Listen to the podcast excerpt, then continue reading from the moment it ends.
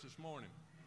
I tell you what, it's just real excited to be back there this morning. Any morning, when y'all coming into the building and shaking hands and just greeting one another and hugging each other.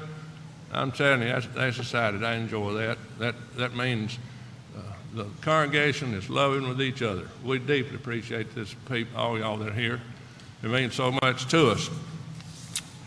Uh, I want to encourage you to sign the sign the form that is passed down the pew where you are, please. If you are visiting with us, please give us the information so we'll know how to contact you. And when uh, all of our people, please sign that. We look at that ever after the Sunday. We look at that every week, so we appreciate that. Uh, we're still making pictures for the directory after the worship service. We'll do it a time or two, or how long we need to. We're trying to bring all this to close so we can get started printing. We appreciate the cooperation we've had from y'all. We're getting close. And uh, if, if you promise to send a picture or bring a picture and it hasn't got here yet, please get that done immediately so we can move on. Uh, song leading for us this morning, Brother Joe Garrett, opening prayer, Brother Wayne Taylor, Brother Drew Bruce reading our scripture, Brother Ken Forrest bringing our lesson, Brother Cameron Jumper is in charge of our Lord's Supper, and Stephen Hodges will make the announcements and the closing prayer. Let's pray, please. Heavenly Father, we're so thankful for this opportunity we have to worship. We're so thankful for the love that we see in this congregation. We're so thankful for each member. Father, we're, we're thankful that we see how we're growing spiritually and, and numer- numerically to get back to the numbers we had before COVID. We pray for Ken today, especially as he brings us this lesson today. Pray for all the ones that's in charge of the part of the worship service. And Father, we realize that this weekend is being celebrated through next Tuesday is to celebrate the independence that we have. And we're thankful for this country. We're thankful for the freedom we have. We're thankful for all the people that served in our armed forces to protect us, to keep this freedom. We know a lot of suffering and a lot of lives have been lost through years, but we deeply appreciate what's been done. We also realize that during this long weekend holiday season, there will be a lot of traveling. Perhaps people from here today is traveling to visit other places, and people are here with us today. We pray for safety through this entire weekend. And Father, we ask you now to be with us that we can prepare our minds and our hearts to participate in this worship service when we should. We pray that from being here we can grow spiritually. And for in Jesus' name we pray. Amen.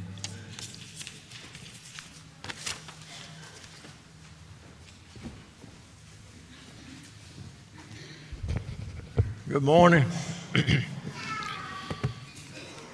First song this morning will be number 381 if you're singing from the book, Years I Spent in Vanity and Pride.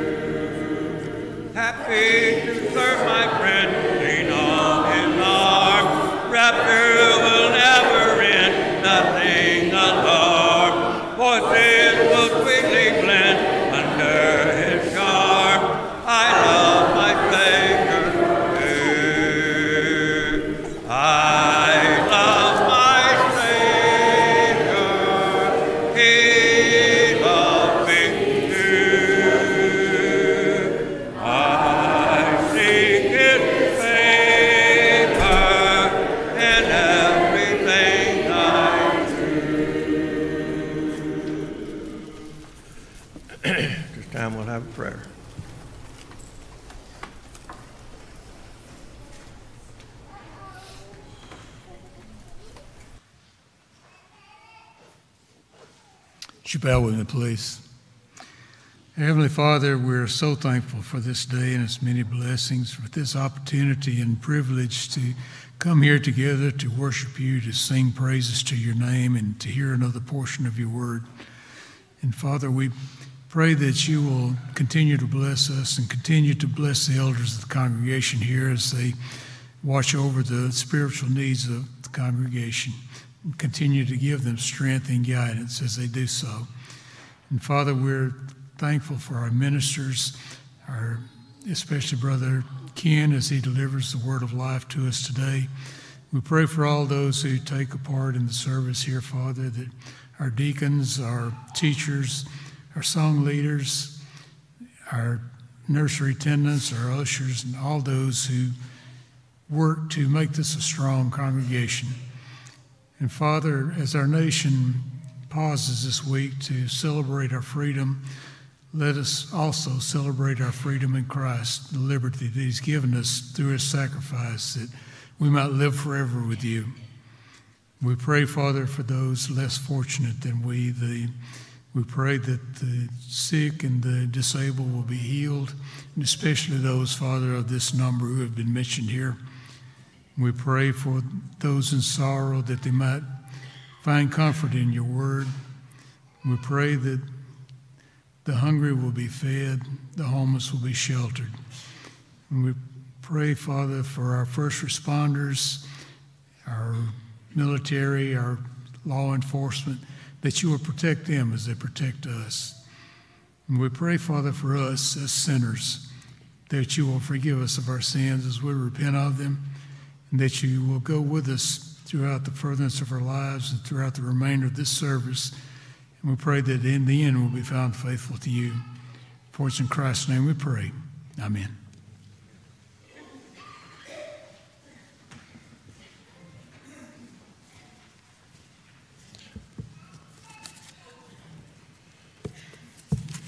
Number 567, there shall be showers of blessings.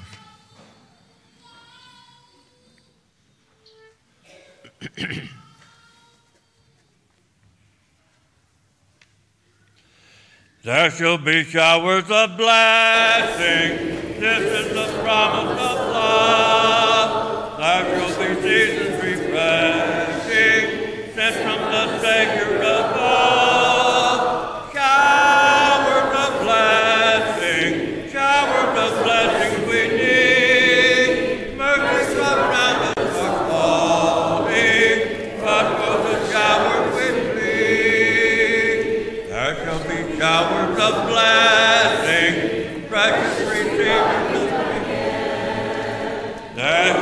shall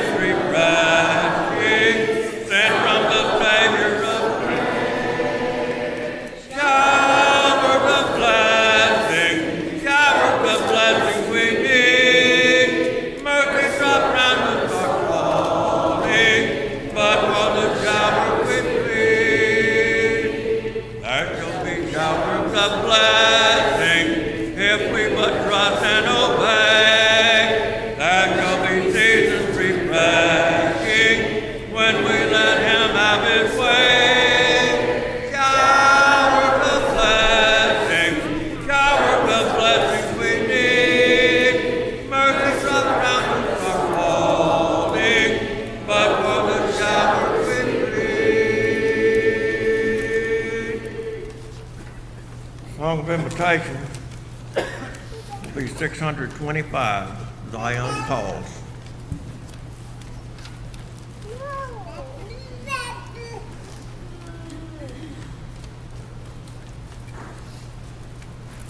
Scripture reading this morning will be Luke chapter 9, verses 23 through 25. Luke chapter 9, verses 23 through 25. I'll be reading from the ESV. And he said to all, If anyone would come after me, let him deny himself and take up his cross daily and follow me. For whoever, whoever would save his life will lose it, but whoever loses his life for my sake will save it. For what does it profit a man if he gains the whole world and loses or forbid, forfeits himself?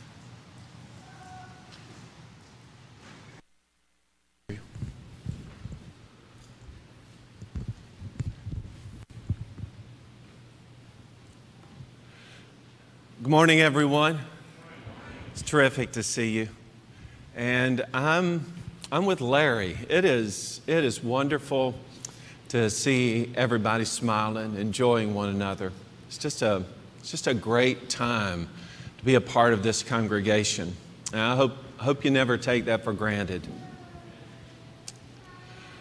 So, Martha Eaton fell in the parking lot last Sunday and she bumped her head. She was evaluated, didn't find anything too seriously wrong, so they sent her home. And she's just had this lingering pain over the last several days, and so she went back to the doctor, and well, they decided let's look somewhere else besides her head, and found out that she has four broken ribs.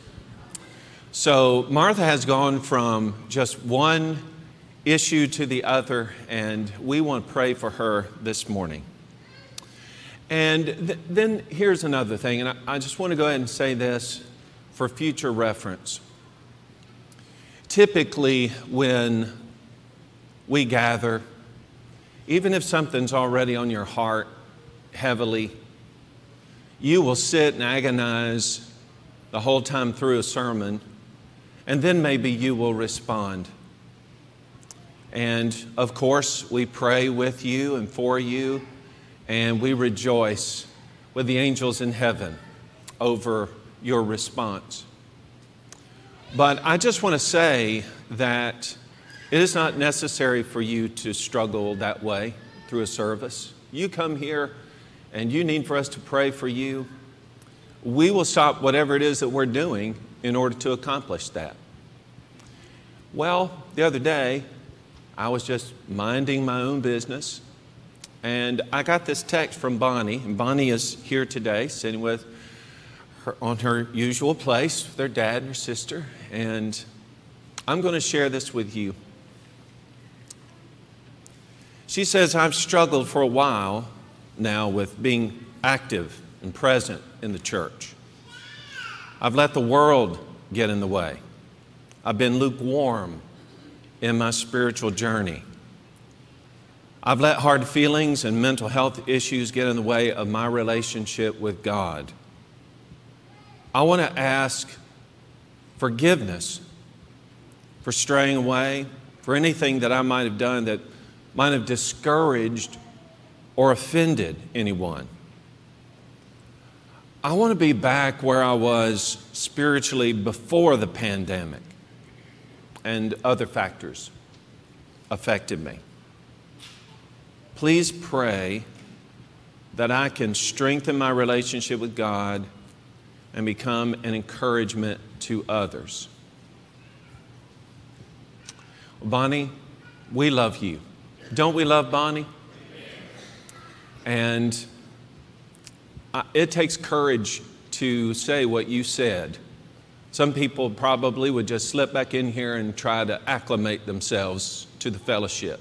But that's on your heart, and it doesn't have to be a burden like that. And you know, I've already prayed for you. But as a congregation, we're going to pray, and we're going to say these exact things about the strengthening of your relationship with God. She also warned me that I didn't know the real Bonnie some of you do know the real Bonnie. I told her I'd seen glimpses of her, but we're going to be watching you now and see that excitement that's in you just explode among us. So thank you for your words. And as a congregation, we're going to pray for you. Today, my sermon is a part of our series for the year about reaching forward. Today, we're going to do very much what Bonnie has expressed here in this statement of hers. The greatest battle that we ever going to have is against ourself. You say, "Well, my battle's with Satan." That, that Satan can't make you do anything. It's when you choose.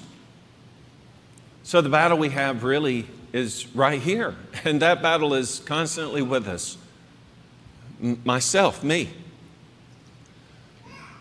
We're going to pray about how to reach forward against self. But before we do that, we're going to pray for Martha. We're going to pray for Bonnie. We'll pray God's blessing on our study today. Please bow with me. Our Father in heaven, we come before you humbled in your presence.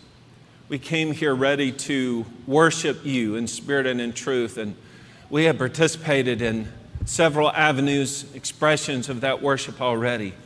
And now, Father, we are eager to study from your word and for that word to be impactful on our lives. Lord, that is already evident to a great degree in Bonnie's life as she has come forward with this statement of repentance and a desire for forgiveness. Father, you know her heart and what motivated her to put these words together to express what was ailing her spiritually, and we are there with her.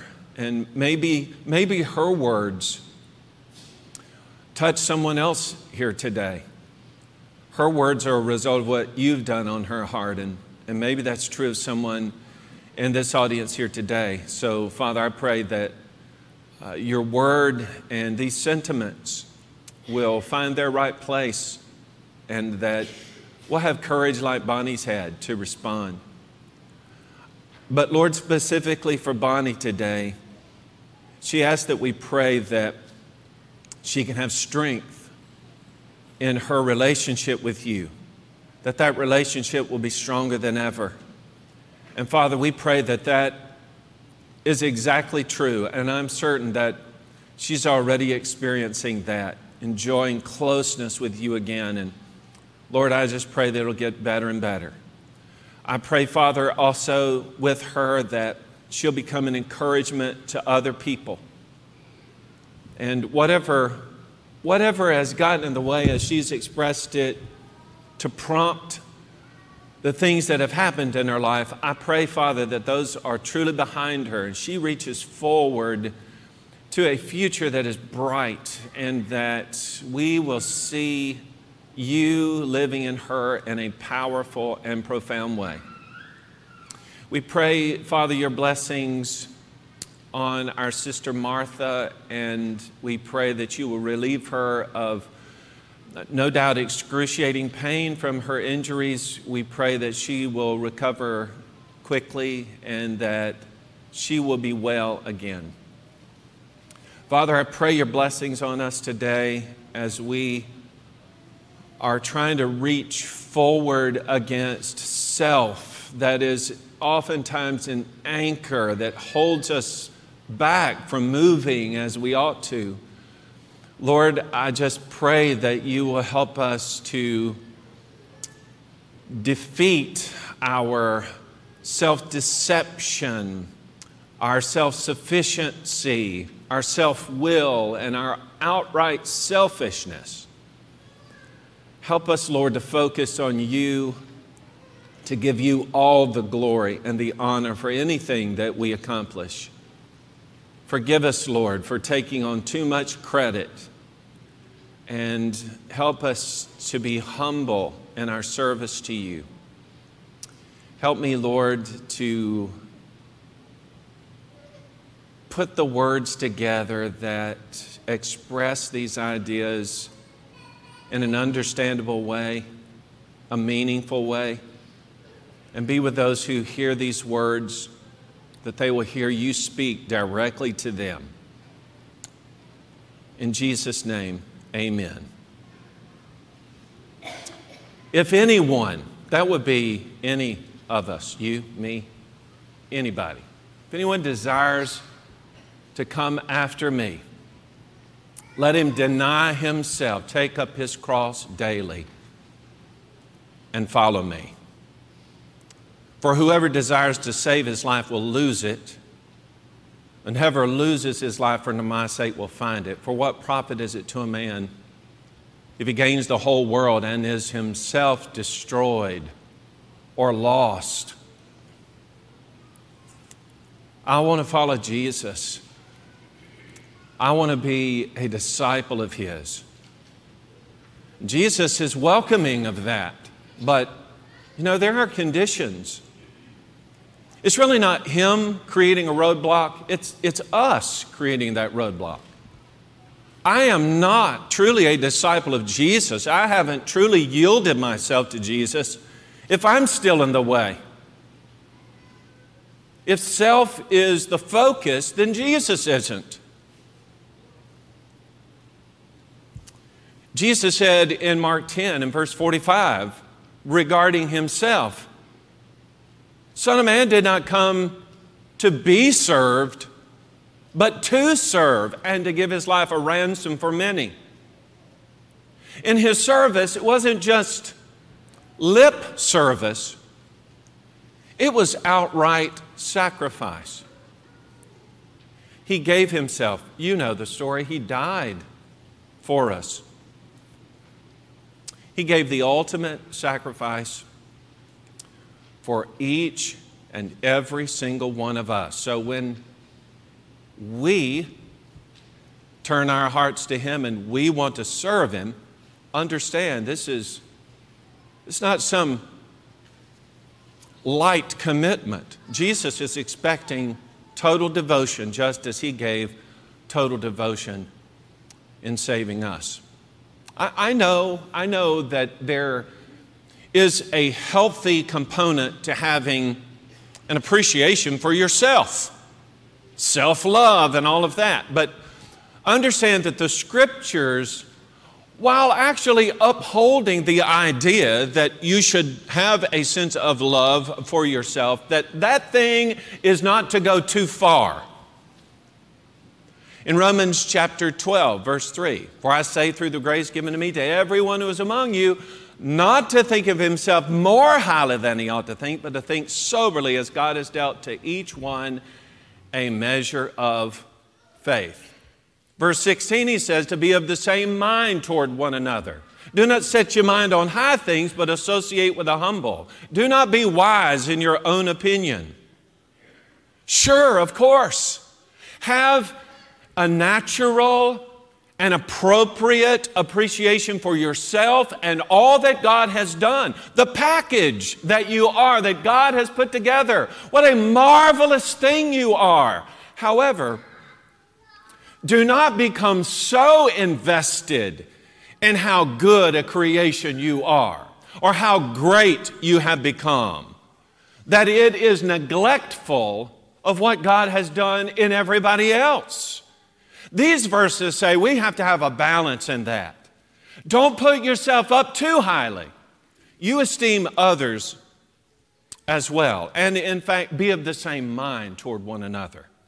Just be one and appreciate in love not, just yourself. Don't just direct it at you. Understand how it is that God so marvelously took the wonderful you and multiplied it with so many others who are different from you. That's beautiful. I don't know, if you know me well, maybe you still see glimpses of it, and I want to think that I've overcome it. But I'm just going to tell you that there was a time in my life when I was so shy, I would have never done anything like this. And I had a hard time even having conversations with people. In fact, some years after I began preaching, the congregation in Mocksville at North Main Street invited me to come and hold a gospel meeting. And one of the first things that was said and continued to be said was, Kenny Forrest, I can't believe you made a preacher. and it was all based on the fact that I just had a hard time talking with people. And then, actually, I was driving down the road listening to some news program. Um, I wish I could tell you what it was, but I don't remember. All that I remember was a statement that was made. They said, being shy is selfish. And I was like, wait, what? Said, yeah, being shy, being introverted, is selfish. Emphasis on self. And the reason why is you're shy, and this was me, so you're shy, Kenny, because you want people to come to you and talk to you. You want to hide away over here and you know, just kind of not make eye contact, hoping that others will come to you. That's self centered, self centric. I'm introverted. I, you know, don't want to talk to anybody, but I want people to talk to me. And so I am focusing really my whole world revolving around myself. You come to me. Selfish. I decided right then and there that that wasn't going to be me anymore. I haven't totally overcome that. I can be the world's worst. But I am conscious of the fact that I don't need to sit around and wait for somebody else as though I'm the king. And you know you make your appointment and you come speak to me. No uh, we ought to be people people. We ought to be reaching out to others. Our focus ought not be self not self-centric but it ought to be others centric we're reaching out to others. I'm giving of myself to others to make their life better. We should be givers and not takers. And honestly, even if we continue in that introverted state, if we constantly wanting people to come to us, you know that the Word of God so powerfully just destroys that kind of mindset. And it's kind of a, a battle theme in the scriptures against tearing down those barriers that we sometimes erect. Uh, 2 Corinthians chapter 10, verses 3 and following.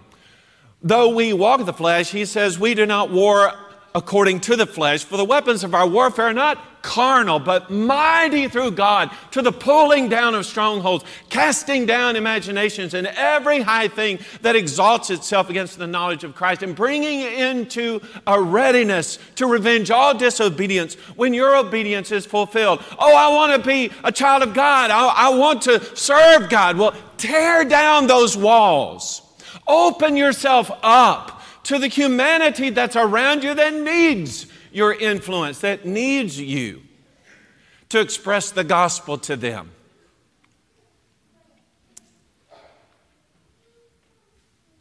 Humility is not thinking less of yourself, but rather thinking of yourself less. We need to have a natural positive appreciation for ourselves, but not to the extent that our life just simply revolves around our very being. So we've got to reach forward against self. Well, how am I going to do that? I've got to leave some things behind.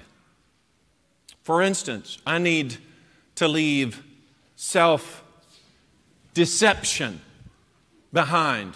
Bible has a lot to say about being deceived. And we are so easily deceived primarily because uh, we're, we're thinking here so much without an appreciation for what's happening around us. We just become oblivious sometimes because we're so centered on our own needs and our own favor. We don't think about what's happening out there. For instance, 1 Corinthians chapter 6, verses 9, 10, and 11. Do you not know that the unrighteous will not inherit the kingdom of God? Do not be deceived. Neither fornicators, nor idolaters, nor adulterers, nor homosexuals, nor sodomites, nor thieves, nor covetous, nor drunkards, nor revilers, nor extortioners will inherit the kingdom of God. And such were some of you, but you were washed, you were sanctified, you were justified in the name of the Lord Jesus and by the Spirit of our God. Don't miss that little statement right there that we're trying to emphasize right now. Do not be deceived. Oh, I want to go to heaven. Of course you do. I mean, really, who, who doesn't want to go to heaven? Who doesn't want to spend eternity with God?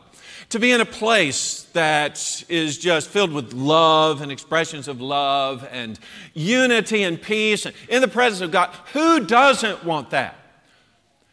But the problem is, he says, is there is quite a bit of deception out there because many people think that they can continue in their sin. And oh, by the way, here's a whole list of general categories of sins that might be applicable here. This isn't the exhaustive list, but just pretty well representative of the things that people struggle with and are deceived about. He says, don't, don't be deceived by these sins. Because if you continue in these sins, you are not going to heaven. What it's going to take is a transformation. So, some of you that were participating in these and were deceived for a time have overcome that deception. You've reached forward against yourself. You've said, I'm not doing that anymore. And then in your change, you were washed, you were sanctified, you were justified. But just emphasis on the deception there. How many people today, very publicly so, hold on to any number of sins claiming admission to heaven? And that anybody who's in opposition to those sins doesn't know what they're talking about. Listen, I'm kind of a a black and white, what's on the page kind of thing. And right here, this text, for instance, I see here pretty strict, pretty black and white statements about sin. If you participate in these sins, you aren't going to heaven. Now, that isn't a matter of opinion, and that isn't, that isn't hate speech. That's just simply acknowledging what it is that God has said about it, and to boot, don't be deceived by what you hear around you. Just because those who continue in their sin and are self gratifying, self deceived, self promoting, just because they hold on to that, he says, that doesn't make it right. Do not be deceived about these sins because you're not going to heaven continuing in them. Deception can be a whole society turn their heart against the Word of God simply because even a minority that's vocal cries out against what's true.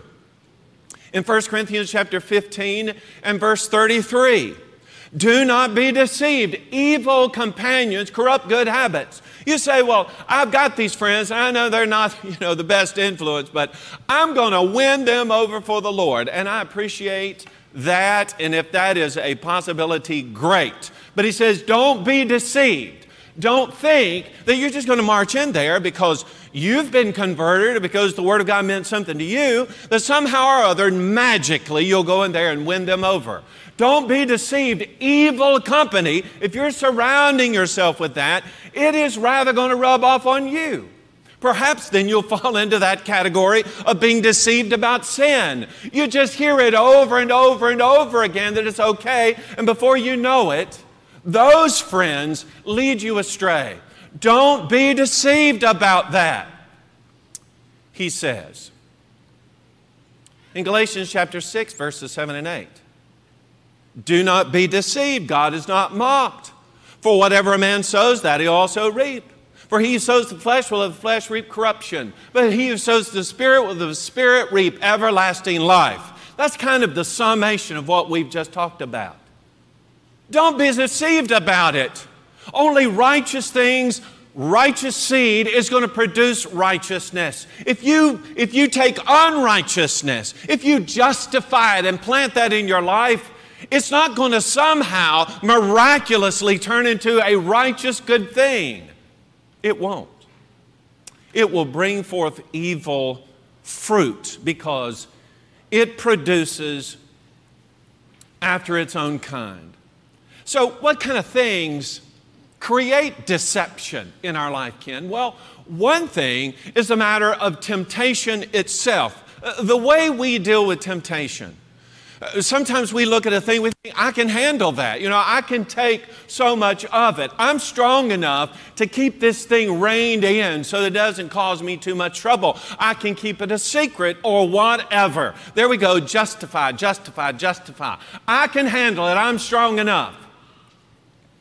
In 1 Corinthians chapter 10 verse 13, No temptation has overtaken you except such as is common to man, but God is faithful, who will not allow you to be tempted beyond what you are able, but with each temptation will provide the way of escape that you may be able to bear it. And we hang our coat on that. Yay! The Lord will just come to my rescue. He'll provide the way of escape.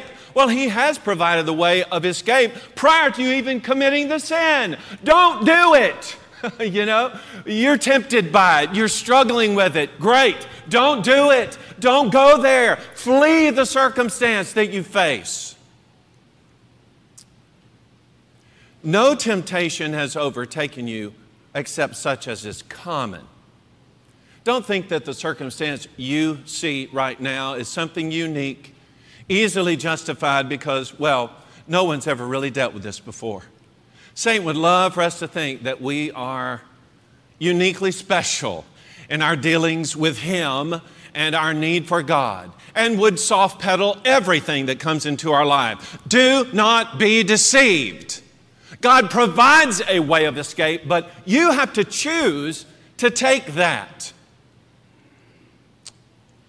Sometimes it's an assessment of ourselves and we think maybe too highly of ourselves. I mean, we think, I'm super strong, I got this. 1 Corinthians 10, the previous verse, verse 12, let him who thinks he stands take heed lest he fall. You're strong, I know you are, but do not play with the deceitfulness of sin. Do not do it. That's why it is a temptation to lead you into sin.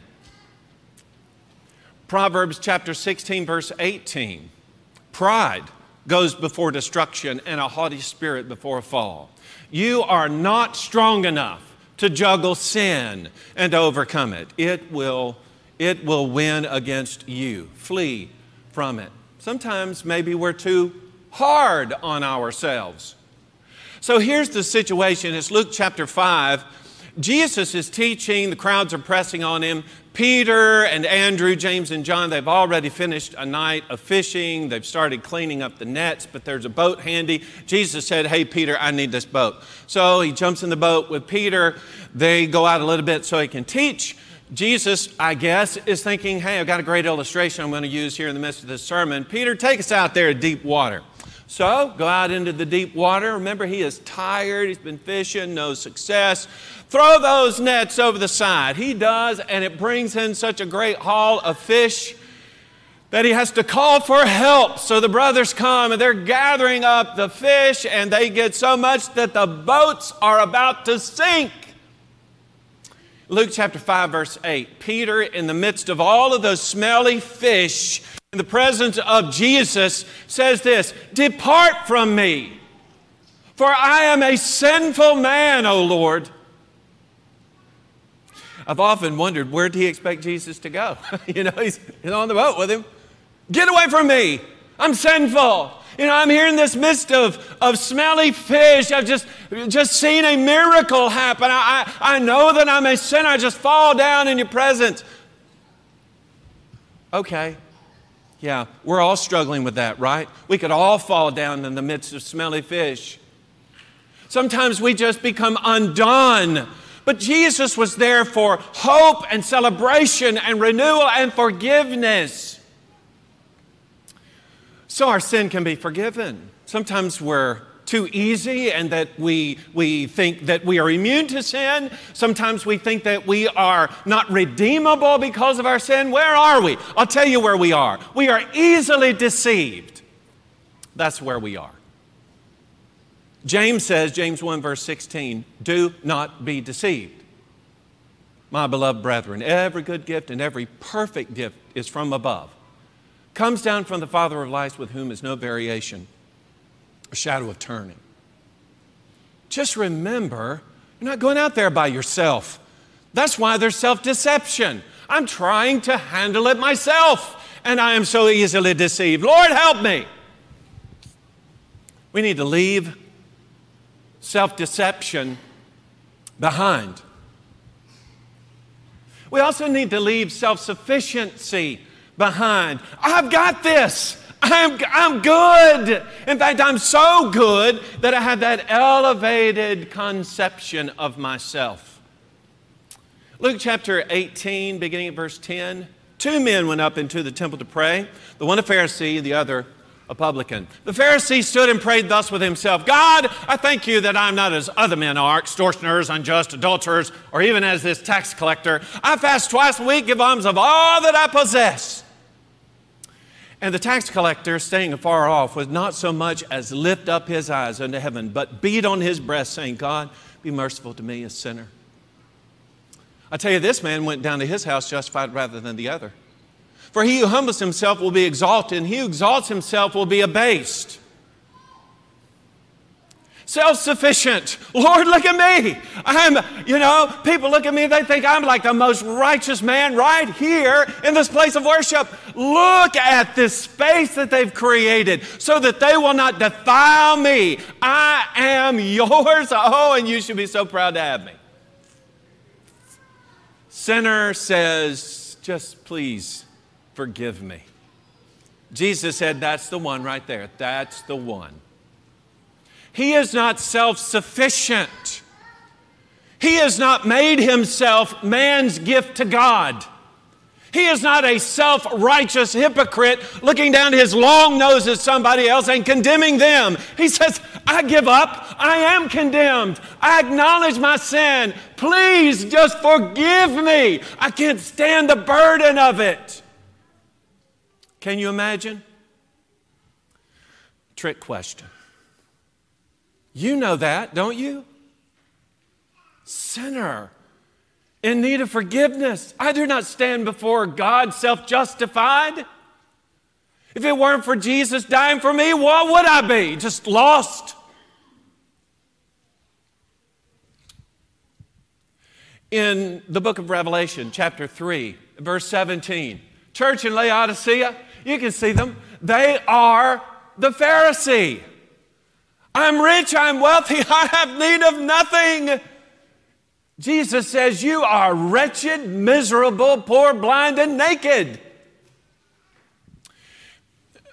As a consolation in verse 19, he says that those I love, I rebuke and chasten. I love you, but you need to rebuke. You need to be chastened. You need to know that this self righteous attitude that you carry is wrong. See yourself for what you really are. Philippians 4:13. I say, what's your favorite verse of scripture? If you're in a pinch, you can't think of anything else, you probably will think of that one. I can do all things through Christ who strengthens me. I can. Sometimes we just hit that first part awful hard. I can do it. I can do it. I, I, I, me, me, me, me. Have you ever noticed how many sentences in a conversation with someone begins with I, I this, I that? Well, I can. But, but how? How? Well, through, through Christ, of course. A man's beaten up, he's fallen prey to all of these devices around him. He has been deceived. He comes to his senses, he returns to the Lord. He says, Please forgive me, and the Lord will forgive. And he says, From now on, the Lord is with me, and I'm to. So he was rock bottom, and sure enough, the Lord is with him and blesses everything that he touches. And before long, everything that was a disaster in his life, now that he's serving the Lord, it's just starting to come together and it's feeling good. And now he's got more in his life that's positive than has ever been. And he starts thinking after several instances in which he's gathering up these successes, he starts thinking about how good he is, how things are going my way, how I have changed. And he starts talking less and less about what Jesus has done for him to the extent that he gets to the place where he is so much renewed in his life that he leaves Jesus out. You know, it's like everything came back together, except now that everything is back together. I, you know, I don't need Jesus. We wouldn't say it that way, but that's the evidence of it. I don't really need Jesus anymore. So I'm not attending church services anymore. I'm not giving. I'm not being hospitable. I'm not treating others. I'm just kind of looking for the windfall. What happened right there? My favorite verse I can do all things through Christ who strength, who's strengthening you. Because here's what will happen eventually, destruction will come your way again, and you will fall. And now what? Well, hopefully, you'll come back to the Lord. But don't let this become cyclical like it was in the life of Israel. There's an entire book written about that roller coaster the book of Judges. Up and down, up and down. I can do it. I need your help, Lord. I can do it. I need your help. I can do all things through Christ. Uh, you, you can put a period right there, right now. The only reason I can do it is because of Jesus. So just put that self sustaining business behind you. Leave self will behind you. Self will. So there was Abraham. Wow, Abraham, a great study in success, a great man. God's blessing him, and now he's requiring something of him. Going to challenge his faith, finds out incredible faith. I could just keep going like I'm going, or I can answer the Lord's call. He has called me to go someplace he's not even really naming it but I'm going to trust him for it. He had to overcome the will that tends to say, Well, I like it how it is, status quo, I'll stay right here. No, when God calls us to step out, what are we going to do? We need to step out. Not self willed, keep it simple, like it how it is. God's called me. Let's be like Abraham, overcome that self will. Moses, Moses was ready to be the leader at 40 years of age. Boy, he messed that up. That's because he really didn't involve God in it. It's all about me. I'll show him I'm a leader. And he alienated everybody. Turns out for the next 40 years, he's just going to be a shepherd. And now he's lost all of his sense of credibility. I'm nobody. I'm just a shepherd. Now God has him ready. Come on, you're going to lead my children out of bondage in Egypt. What? No, got the wrong guy. Not me. He also had to overcome that sense of, I just want to stay here now. I made a mistake.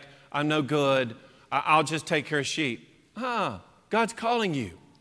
So overcome that sense of failure or I can't do it anymore. Overcome that. Get some momentum and override your will for God's will. Same thing happened with Isaiah. Isaiah chapter 6, King Uzziah has died, and all hope for Israel is gone. This was a good king, and now what are we going to do? Not until he saw the Lord sitting on his throne did he override his own will to remain stagnant and do nothing to become a powerful instrument. He says, Here am I, Lord, send me. I'll do it.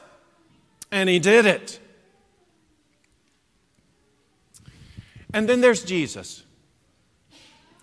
What would it take for deity to leave the glory of heaven where you have angels continually glorifying you in your presence?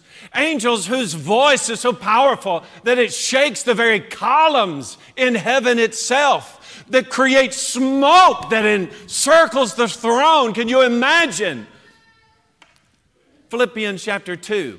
Therefore, if there's any consolation in Christ, any comfort of love, any fellowship of the Spirit, if any affection and mercy, fulfill my joy by being like minded, having the same love, being of one accord of one mind. Let nothing be done through selfish ambition or conceit, but in lowliness of mind, let each esteem others better than himself. Let each of you look out not only for his own interests, but also for the interests of others. Let this mind be in you, which was also in Christ Jesus who being in the form of God did not consider it robbery to be equal with God, but made himself of no reputation, taking the form of a bondservant and coming in the likeness of men, and being found in appearance as a man, he humbled himself, became obedient to the point of death, even the death of the cross. Therefore, God has highly exalted him and given him the name which is above every name, that at the name of Jesus every knee should bow of those in heaven, those on earth, those under the earth, and that every tongue should confess that Jesus Christ is Lord to the glory of God the Father. Jesus, of all people, knows what it means to override your own will in order to support the will of the Father. Matthew chapter 26 and verse 39. Right there in the heat of the moment, Lord, let this cup pass from me. Here's what Jesus says Not my will, but your will be done. We say that all the time, right? Lord's will. Lord's will be done. Someone says, Ken, can you come over such and such? Can I make this appointment? I will typically say, yes, I will be able to do it, comma, Lord willing. We want everything to be according to the will of God, the will of God. We think, I guess, if I say it that way, then everything will be cool, everything will be fine. And it's the Lord's will, and I'm, I'm subject to the Lord's will. I'm good with the Lord's will. Here was the Lord's will in Jesus' life. Jesus says, Okay, boy, I'd like this cup to pass, but if not, your will. Well, it was the Lord's will. What did that result in? It wasn't just an inconvenience. You know, maybe that's what we're hopeful for a little inconvenience to serve the Lord. No, he went on to be betrayed. He went on to be blasphemed to his face.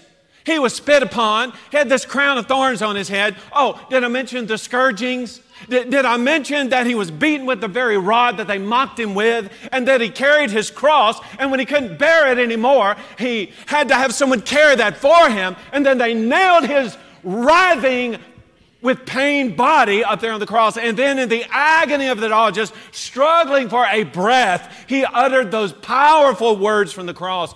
Ultimately, forgive them,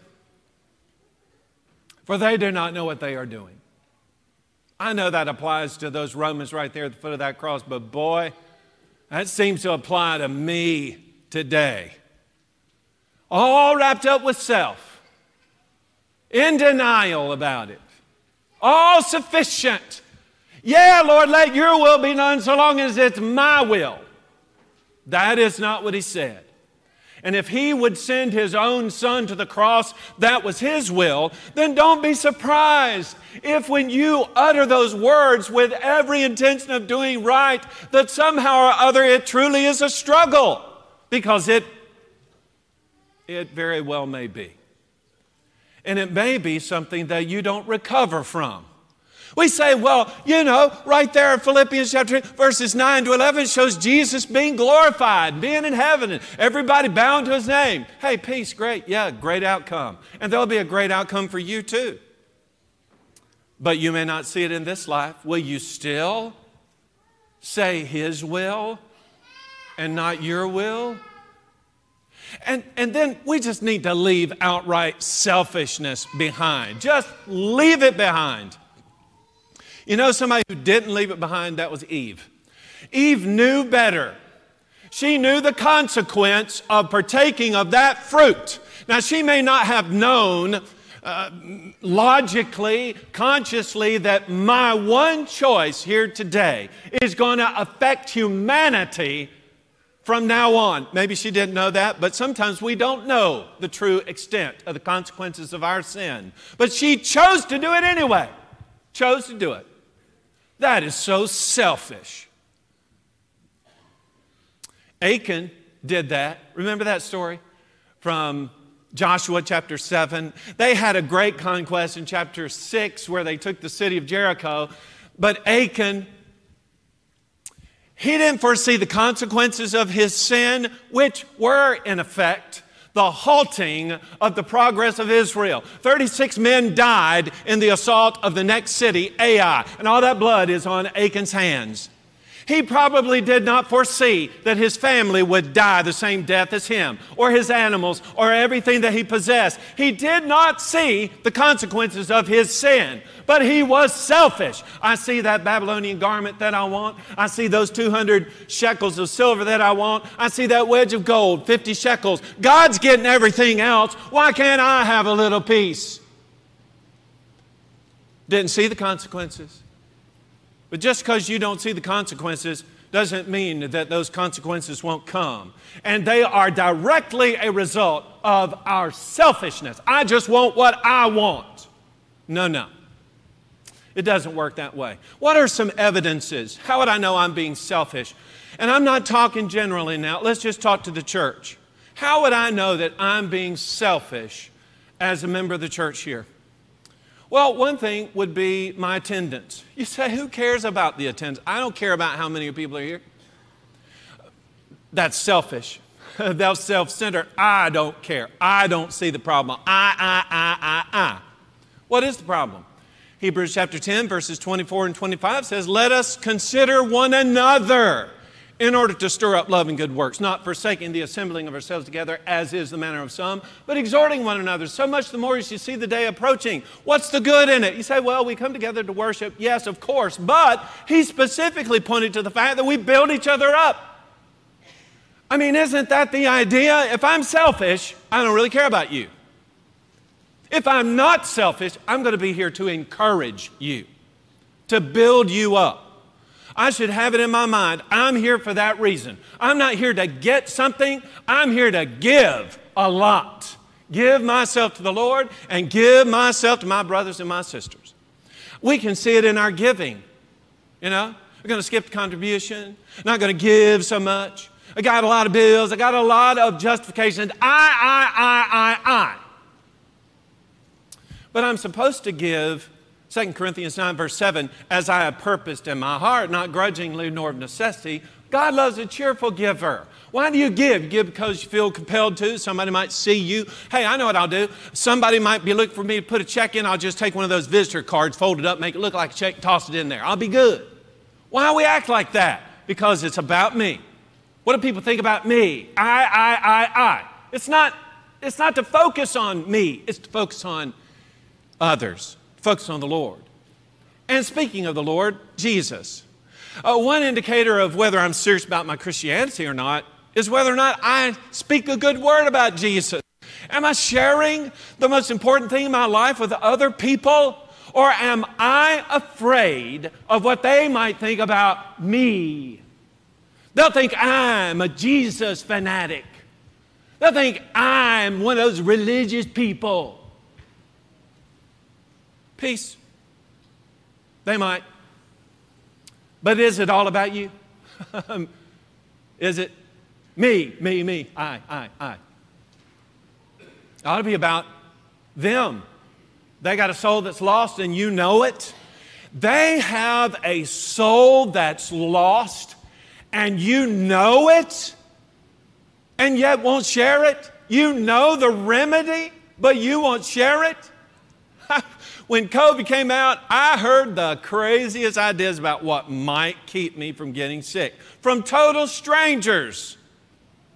Most of that stuff didn't work, of course, but people were quick to share with what they thought would cure us. I know what will save your soul. Why wouldn't I share that with you? Why wouldn't I? Because I have an I problem. Me, me, me. I'm afraid of what you might think about me. Got to deny yourself. Take up your cross every day. You got to love people and love them sincerely, not just lip service, with our actions. Love suffers long and is kind. Love does not envy. Love does not parade itself, is not puffed up, does not behave rudely, does not seek its own, is not provoked, thinks no evil does not rejoice in iniquity, but rejoices in the truth, bears all things, believes all things, hopes all things, endures all things. Love never fails. Love never, ever fails. Love ought to be motivating us to get out of ourselves and into the life of somebody else. If I'm concerned about their welfare, that would be their physicality. I'm concerned about their welfare. If I'm concerned about their happiness, that would be their emotional state. If I'm concerned about their salvation, their spiritual state, if I'm really concerned about those things, then I'm growing as a Christian. I'm becoming mature. And I have gotten out of myself and into others. Say, this is hard. I don't know, Ken. Don't know if I. Yes, you can. Romans chapter 8, verse 37 we are more than conquerors through him who loved us. He loved us enough to put us first. Are we loving others enough to put them first? Let's make it our aim to reach forward against ourselves. You struggling with that? Let's pray about it. You're a child of God and it's just all been about you and you've lost your way. Today is the day to get refocused and rededicated. Are you not a child of the Lord? What in the world? You've been coming here all this time. You know exactly what it is you need to do to be saved. And yet you resist. Make today the day that you obey the gospel. You come down those short steps to the front. Make your intentions known, and presently you will be buried in Christ. Have your sins washed away. Rise up in newness of life. What a joy and celebration. If there's anybody who needs to respond, now is your opportunity. Why don't you come if you need to while we stand together and sing?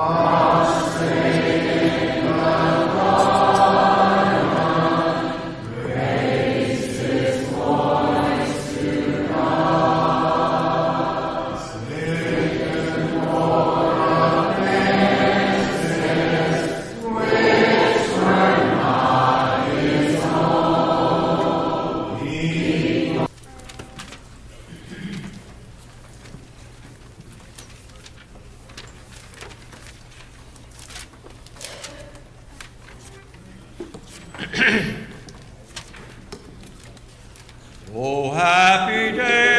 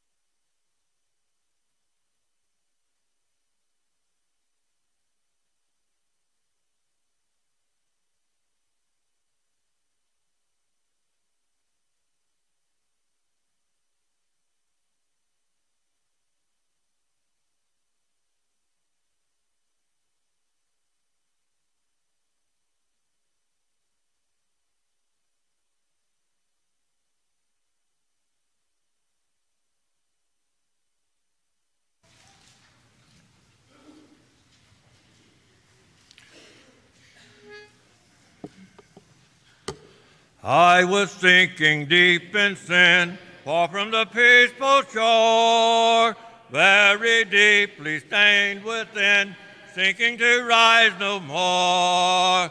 But the master of the sea heard my despairing cry from the waters lifted me away.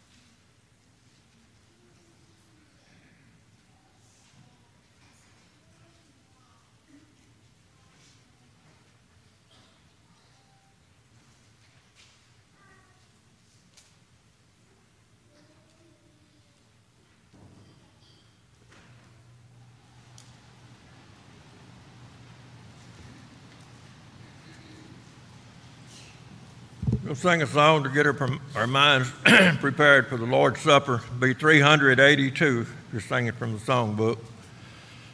Why did my Savior come to earth?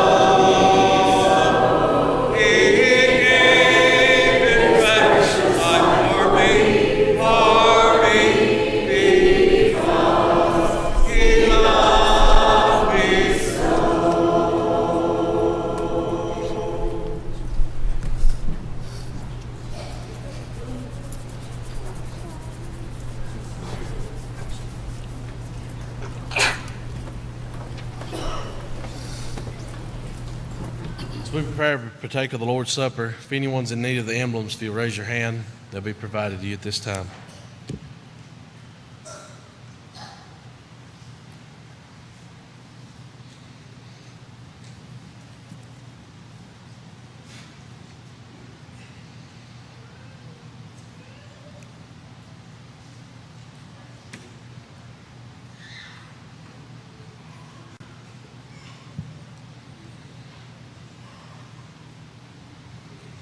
The founding father delegates of the Second Continental Congress declared that the 13 colonies were no longer subject and subordinate to the monarch of Britain, King George III, and were now united, were free, and were independent states.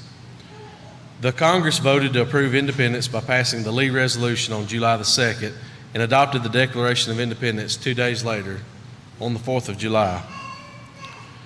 As we look at this event and as amazing and wonderful the 4th of July memorial is to us, the celebration of the Declaration of Freedom from monarchy and tyranny, a much more excellent memorial is going on now here and all over the world today. A greater declaration was made in Acts 2. The scripture tells us, Therefore, let all the house of Israel know assuredly that God hath made the same Jesus whom you have crucified, both Lord and Christ. And they heard this and were pricked in their hearts and said unto Peter and the rest of the apostles, Men and brethren, what shall we do? Peter said unto them, Repent and be baptized, every one of you, for the remission of your sins, and ye shall receive the gift of the Holy Ghost. The promises to you and to your children and all that are far off, as many as the Lord shall call.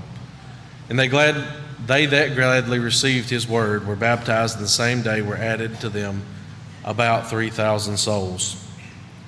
We enjoy great freedoms as Americans. The greatest freedom we can have is from the bondage of sin. And let us always remember the greatest sacrifice that has ever been is our Lord and Savior, Jesus Christ. Let us give thanks for the bread. Dear Heavenly Father, we thank you, Lord, for this day to approach you. We're ever so thankful to be in thy fold.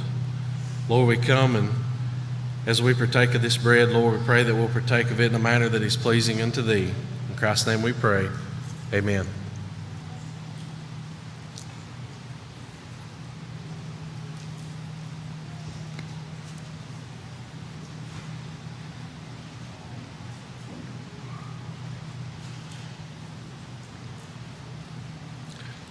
Let us give thanks for the cup. Dear Heavenly Father, in likewise manner we come to Thee, approaching Thy throne of grace with glad hearts, ever remembering the great sacrifice and things that is done for us.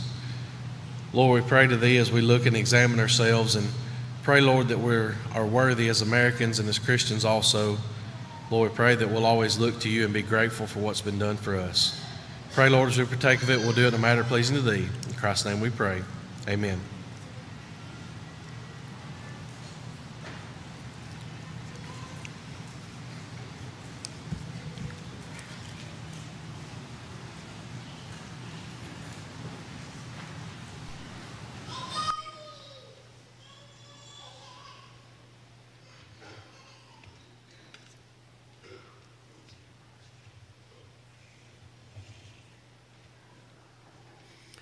Let's pray. Our most kind and gracious Heavenly Father, we thank Thee for this day and all the wonderful blessings that You bless us with. Father, we thank Thee that we can that we live in a world, a country that we can come and worship Thee without any fear of any harm. And Father, let us now give back a portion of our means as we've been prospered. And all these things we ask in Jesus' name. Amen.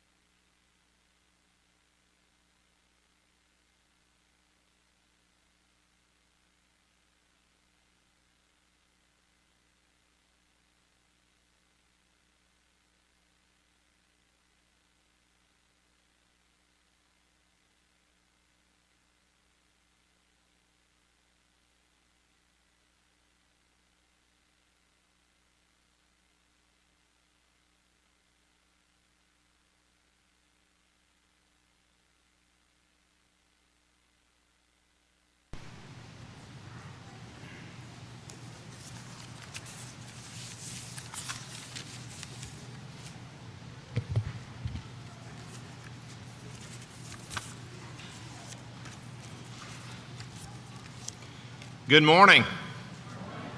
Isn't it great to be here today? Amen. I have several announcements. We had 304 uh, together in worship today. And visitors, if you are here, uh, if you're visiting with us today, please know you're an honored guest and let us meet you. And we mean that sincerely. And if you have any questions um, regarding anything that you've seen or experienced today, please make that known and give us the opportunity to uh, uh, talk to you, discuss that with you, perhaps study the Bible further uh, with you. Some quick announcements. If you have, uh, uh, well, first, Uh, please note the prayer list. We have several who are uh, leaving for Horizons and Mid South today. Please remember them in your prayers as they travel, as they spend the week uh, learning and experiencing things that help them spiritually and uh, glorify and serve God. Uh, remember them and their families in your prayer.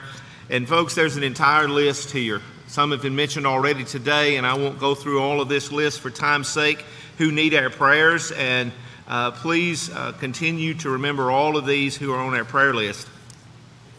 If you would like uh, your picture made for the new church directory, please come down front as soon as services are over this morning, and that will be taken care of. Uh, please do that if you have not done so. Landmark Nursing Home Devotional is at 4 o'clock today.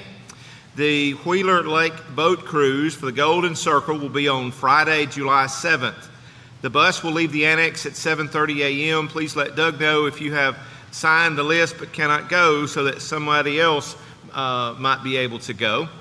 Also, uh, regarding the Golden Circle, the monthly lunch will be on Tuesday, July the 11th, in the annex at 11:30 a.m. Ladies, you are invited to a baby girl shower in honor of Laura Galloway next Sunday, July the uh, 9th, excuse me, from 1:30 to 3 in the annex. She is registered on Amazon. Uh, also, ladies, remember to pay your deposit for the Transform Ladies Retreat by July the 9th. Uh, the box in the foyer, uh, place it in the box in the foyer, or give it to Wendy Long. Also, in regard to our sick list, uh, Jeremy Owens, the son of Rita Panel, is now in a room in, uh, in the hospital in Jackson, Mississippi. It is making progress. He will remain in Jackson in the Jackson Hospital until he is moved to a rehabilitation center. As soon as he regains his strength, he will begin chemo and radiation treatments. Rita was able to have a real conversation with Jeremy on Thursday for the first time in over a month. Rita expresses her thanks to all of you for the prayers, calls, and texts. Let's continue to remember Jeremy in our prayers as he continues to recover, as well as uh, praying for his mother, uh, Rita. There is a 70th, 70th anniversary for James and Eloise Lovelace. Uh, we were asked to make this announcement uh, from the Berea congregation. Did you hear that? A 70th anniversary for James and Eloise. Lisa, do you think? No, never mind. Uh, okay, never mind. On July the 15th at 2 o'clock at Berea, they would love to have you come and be a part of that. Uh, over 300 people were served a wonderful meal at Friday's FHU Associate Salad Luncheon. Thanks goes to all who had a part in making this a great success. There were approximately uh, 50 people who gave their time to prepare salads or work during the day on Friday. Thanks to all who bought tickets and enjoyed the great food and fellowship. This event was a wonderful demonstration of cooperation and Christian service. All monies raised will go to the university to help provide scholarships to students desiring a Christian education. Thanks again, uh, Janita Estes and all of the Boonville FHU associates. Isn't it great to have uh, so many things happening that it takes a minute to talk about them? Um, Maywood uh, has already been uh, and is coming up again. We've got folks going to Horizons today. We've got folks going to Mid South today. Um, I want to say, first of all, uh, I want to commend all of you who are part of week three for the good job that Tony Brown does, and our own Drew Bruce. He is an asset. Uh, he is growing so much, and I appreciate him. And um, uh, Mr. Morgan, in fact, had asked uh, me to kind of make sure camp did its thing as far as Maywood and, and, do several things. And Drew immediately said, Don't worry about week three, I got that. Uh, and he's done that, and I appreciate uh, that. Session 8 is coming up July the 23rd through the 29th. So listen to these announcements. Uh, if you plan to go, register now. If you haven't registered already, please do that. Uh, so that we can get a good number of who we've coming. I've got several that I've got to take care of myself this week. But please do that. Um, and bring a friend. Register a friend. Get someone to go with you. Um, if there are uh, those who need financial help, and there always is, folks, uh, I've got to register three this week from our congregation connected to our congregation that some of you have already paid for, that they're going on scholarship based on you. If you want to help someone go to camp, uh, see me about that, and I, I promise you that money will be used to that regard and to God's glory. Also, many of you help us with uniced cakes and cookies, so be thinking about that as we get a little closer. We'll talk about that. Very quickly, there's an important meeting next Sunday. So please put that on your calendar. If you are a camper registered to go uh, Air Week, July 23rd through 29th, or a parent of that camper, please plan to be in a, a as brief as I can make it, Mr. Morgan, uh, meeting. Uh, see, I said it that way. As brief as I can make it meeting right after services in the little chapel. I want to commend our Bible class teachers for hard, for hard work. I appreciate you so very much. The summer is kind of difficult. Almost every Sunday, I get a text uh, of, of something that's come up, or someone has, has taken a child to camp and, and something's happened and not gotten back. And um, I have not had to ask for a substitute teacher one single time this summer or any time this year that I didn't get an immediate, uh, I'll take care of it from someone. Um, and I appreciate that and all that you do. We have, God has blessed us through our Bible classes since COVID uh, so very much. And I thank you for all your hard work. Don't forget, promotion day is coming up uh, in August. The children will move up a, a, uh, a, year or a class, and we'll talk about that as we um, get a little closer. In just a moment, I'm going to ask you to stand and we're going to have a closing prayer. But before we do that, um, I have to, to say, I meant to say something last week, but there was so much happening. In the last several years, for the not a single of time has anyone responded that what I'm about to mention didn't happen. I'm about to show my inner uh, sci fi geek, Jeremy, just a little bit. In fact, I've got on Star Trek socks today, but um, if you are a Star Trek fan in their motion pictures, in their fifth motion picture, the illustrious Captain Kirk made the statement that he would die. He always felt like when he died, he'd be alone. And at the end of that movie, he went through a very harrowing experience, but he didn't die. And he said, I thought this was going to be my time. And Mr. Spock said, No, you weren't going to die because you were never alone. And it dawned on me that whenever somebody responds in this congregation, they are never alone. Because somebody always comes to them and embraces them, and that is what families is about. So let's stand.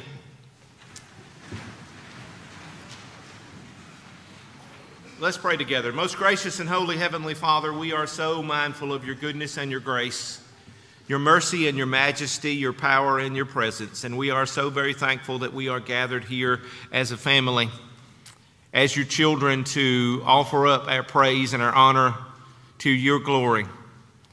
And may our worship have been to your glory, and may our days be in your service. Thank you for those who have responded. Thank you for blessing with us with so many working hearts and willing hands and faithful people. And may we always live our days to your praise and in your service. Be with our sick, be with our hurting. May we always look to you. In Jesus we pray. Amen.